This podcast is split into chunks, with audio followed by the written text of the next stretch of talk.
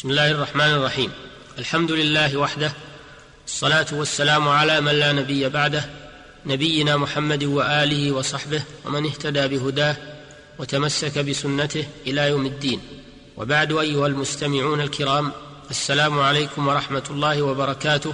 نواصل معكم الحديث في مواضيع الفقه الإسلامي ونخص في حلقتنا هذه موضوع الرهن والضمان في الديون لأنهما من جملة التوثيقات الشرعية التي بها تحفظ الحقوق ويحسم النزاع وتنتظم مصالح العباد فإن الله سبحانه وتعالى شرع لعباده توثيق ديونهم بالكتابة والإشهاد والرهان المقبوضة والضمان والكفالة حتى تطمئن نفوس الدائنين والمدينين ويصل إلى كل ذي حق حقه لأن الإنسان عرضة للموت وعرضة للنسيان والفقر والإفلاس أو الجحود والمماطلة فإذا وثقت الحقوق لأهلها اطمأنت نفوسهم وحفظت أموالهم وحصل بذلك أيضا عون للمدينين على إبراء ذممهم أحياء وأمواتا. وهكذا كل تشريعات ديننا الإسلامي العظيم كلها رحمة وعدل وكلها حكمة وفضل. أيها المستمعون الكرام من أحكام الرهن إذا كان حيوانا يحتاج إلى نفقة وكان في قبضة المرتهن فإن الشارع الحكيم رخص له أن يركبه وينفق عليه إن كان يصلح للركوب ويحلبه وينفق عليه إن كان يصلح للحلب.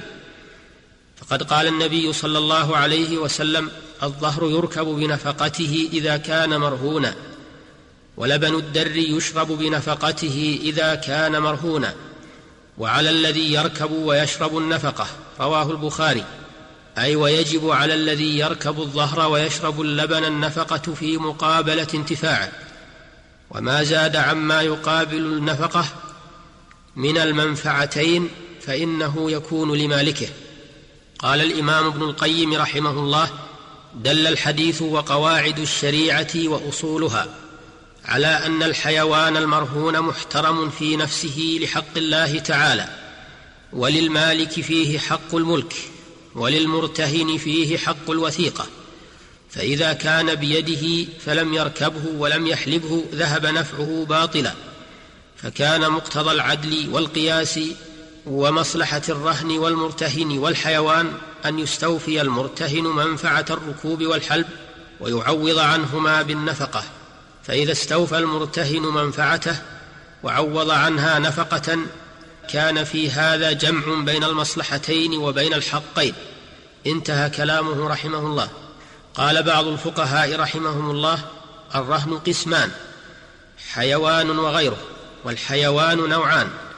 حيوان مركوب ومحلوب تقدم حكمه وحيوان غير مركوب ولا محلوب كالعبد والأمة. فهذا النوع لا يجوز للمرتهن أن ينتفع به إلا بإذن مالكه فإذا أذن له مالكه أن ينفق عليه وينتفع به في مقابلة ذلك جاز لأن ذلك نوع معاوضة. والقسم الثاني ما لا يحتاج إلى مؤونة كالدار والمتاع ونحوه وهذا النوع لا يجوز للمرتهن أن ينتفع به إلا بإذن الراهن أيضا. لأن الرهن ومنفعته ملك للراهن فإذا أذن للمرتهن أن ينتفع به جاز ولو بغير عوض إلا أن يكون الرهن بدين قرض فلا يجوز للمقرض أن ينتفع به كما سبق لئلا يكون قرضا جر نفعا فيكون من الربا. أيها المستمعون الكرام ومن التوثيقات الشرعية للديون الضمان وهو مأخوذ من الضمن. لأن ذمة الضامن صارت في ضمن ذمة المضمون عنه. وقيل الضمان مشتق من التضمن لأن ذمة الضامن تتضمن الحق المضمون. وقيل مشتق من الضم فالضمان معناه ضم ذمة الضامن إلى ذمة المضمون عنه في التزام الحق فيثبت الحق في ذمتيهما جميعا. ومعنى الضمان شرعا التزام ما وجب على غيره مع بقائه على مضمون عنه والتزام ما قد يجب أيضا كأن يقول ما أعطيت فلانا فهو علي والضمان جائز بالكتاب والسنة والإجماع. قال الله تعالى ولمن جاء به حمل بعير وأنا به زعيم أي ضامن. وروى الإمام الترمذي مرفوعا الزعيم غارم أي ضامن.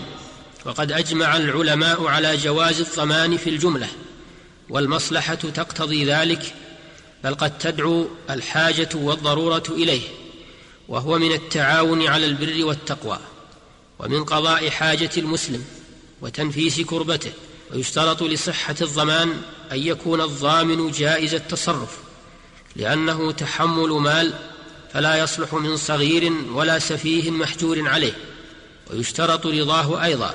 فإن أكره على الضمان لم يصح لأن الضمان تبرع بالتزام الحق فاعتبر له الرضا كالتبرع بالأموال والضمان عقد إرفاق يقصد به نفع المضمون عنه وإعانته فلا يجوز أخذ العوض عليه ولأن أخذ العوض على الضمان يكون كالقرض الذي جر نفعه فالضامن يلزمه أداء الدين عن المضمون عنه عند مطالبته بذلك فإذا أداه للمضمون له فإنه سيسترده من المضمون عنه على صفة القرض فيكون قرضا جر نفعا من هذا الوجه فيجب الابتعاد عن مثل هذا وأن يكون الضمان مقصودا به التعاون والإرفاق لا الاستغلال وإرهاق المحتاج. هذا ونسأل الله لنا ولكم التوفيق والإعانة وإلى الحلقة القادمة بإذن الله. لنستوفي معكم الحديث عن بقية أحكام الضمان والكفالة إن شاء الله وهو المستعان. والسلام عليكم ورحمة الله وبركاته. والحمد لله رب العالمين. صلى الله وسلم على نبينا محمد وآله وصحبه.